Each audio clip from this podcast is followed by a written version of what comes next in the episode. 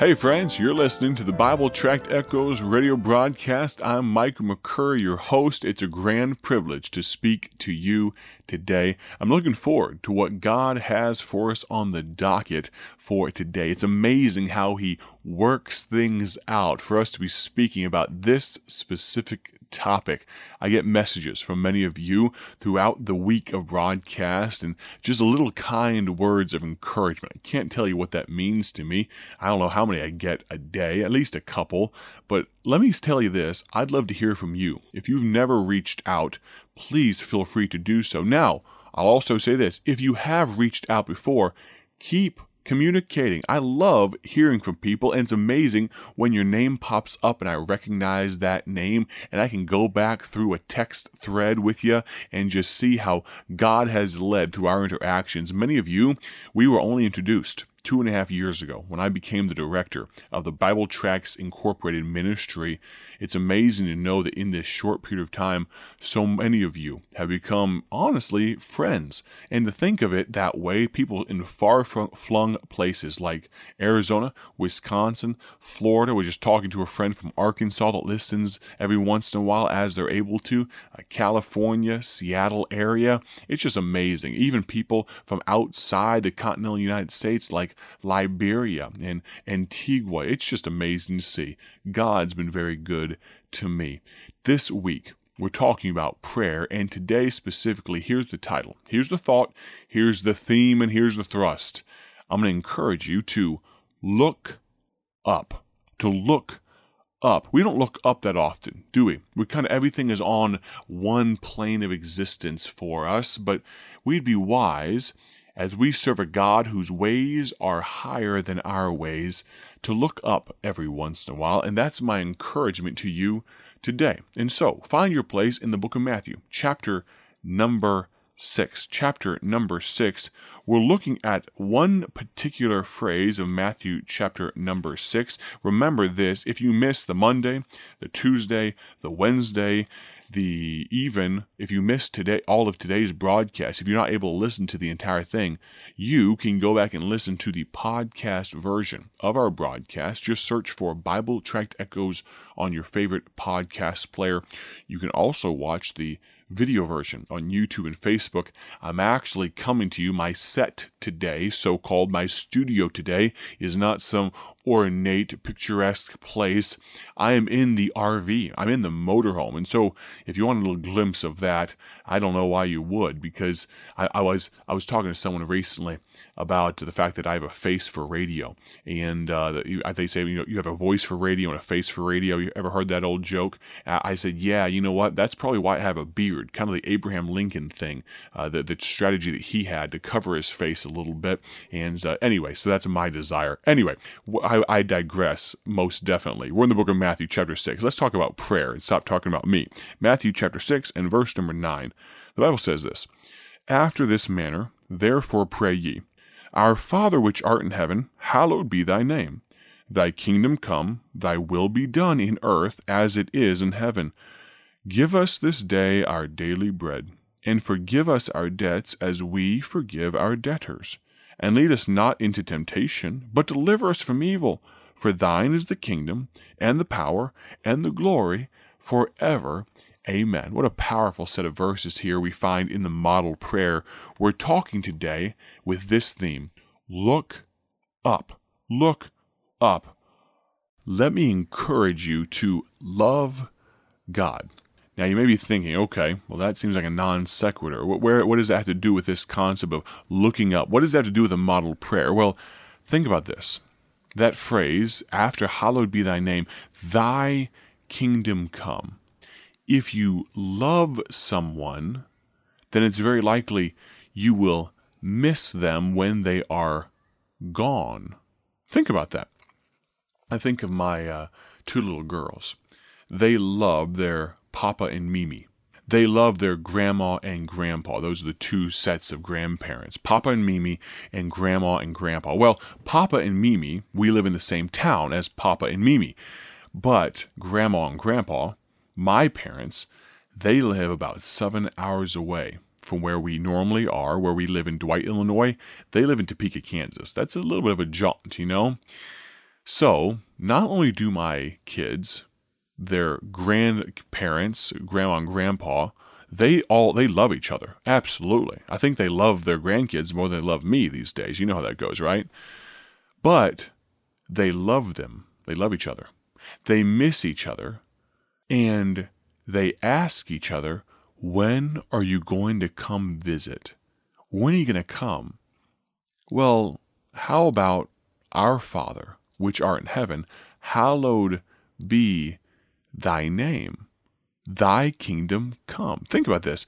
If you love him, you will miss him and you will ask him to come visit you. Does that make sense? The fact that we should love him so much. We should be so desirous of a real and close relationship with him. Realize here on earth, we can absolutely have a close relation. We have the indwelling of the Holy Spirit. We've got God, part of God Almighty, uh, the triune being that we get to serve. He lives within us. And what a privilege that is. Our body is the temple of the Holy Ghost. What a blessing. But can I tell you? I want to be with him full time.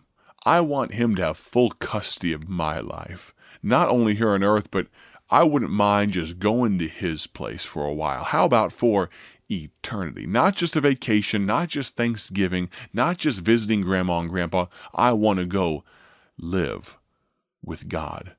Thy kingdom come. If you love him, you'll miss him. You'll ask him to come if you don't think about heaven, it's unlikely you will pray for it. I'm talking to Christians now.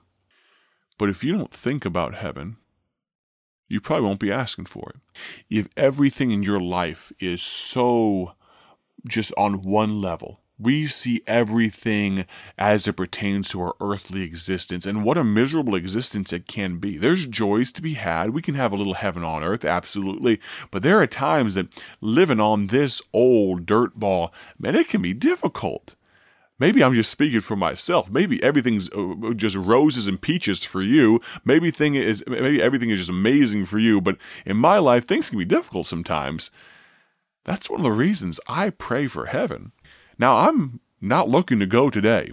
I wouldn't mind if my heart kept beating a little bit, got to see my girls grow up and got to grow old with my wife. That wouldn't bother me. But can I tell you, for me to live is Christ, but to die is gain because I'd go to heaven immediately. But let me ask you this, friend. Would you? You say, okay, what's, what's going on here, Brother Micah? I'm asking you. God forbid something were to happen to you.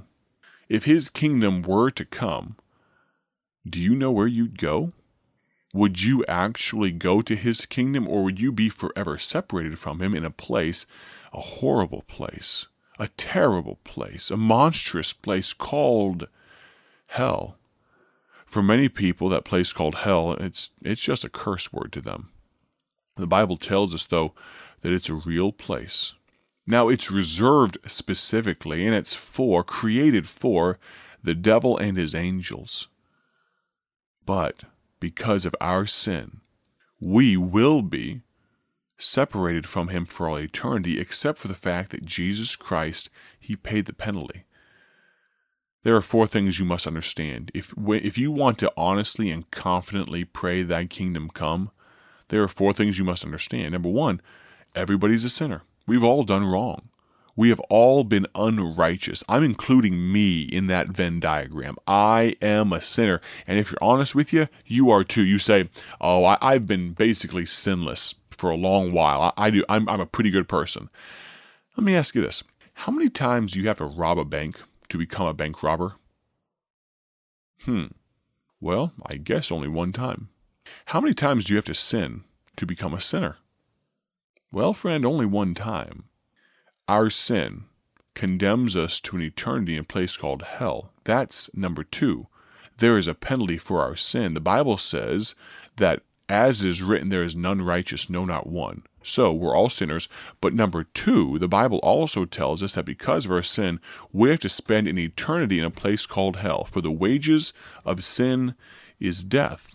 That's all bad news, but thankfully, this is where the good news starts. And if you want to confidently be able to pray, Thy kingdom come, then you need to be able to understand. Number one, we're all sinners. Number two, there's a penalty for sin.